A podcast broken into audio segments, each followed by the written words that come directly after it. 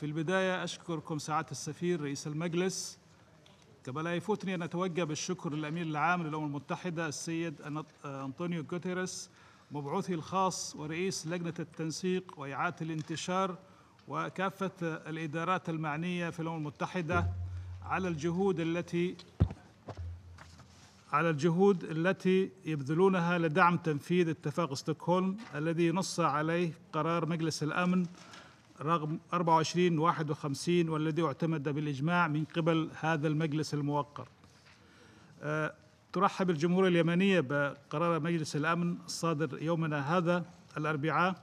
الذي يجدد تأكيد المجتمع الدولي على وحدة وسيادة اليمن واستقلاله وسلامة أراضيه وتؤكد مجددا على تحقيق السلام الشامل والمستدام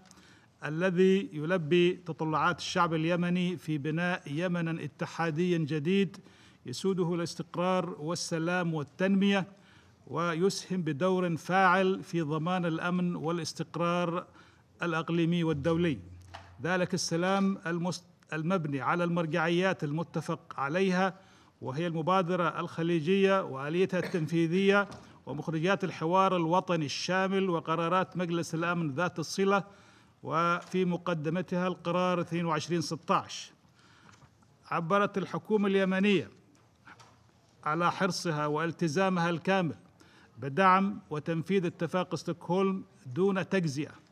وتدعو مجلس الأمن والمجتمع الدولي إلى مراقبة الخروقات والانتهاكات التي ارتكبتها وترتكبها الميليشيات الحوثية في محاولة لعرقلة ما تم الاتفاق عليه في السويد. السيد الرئيس خلال الأربع الأسابيع الماضية منذ دخول وقف إطلاق النار حيز النفاذ في الثامن عشر من ديسمبر من العام الماضي بلغ عدد انتهاكات الميليشيات الحوثية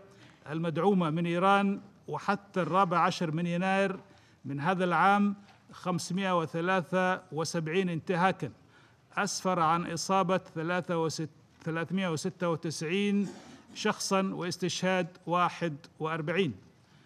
تدعو الحكومة اليمنية مجلس الأمن إلى تحمل مسؤولياته وإدانة هذه الانتهاكات بأقوى العبارات والتي تشكل تهديدا لتنفيذ هذا الاتفاق. وتدعو مجلس الأمن إلى ممارسة الضغط على تلك الميليشيات للانصياع للقرارات الصادرة عن هذا المجلس المتصلة بالحالة في اليمن. وعلى وجه الخصوص القرار 22 16 لعام 2015 وتلفت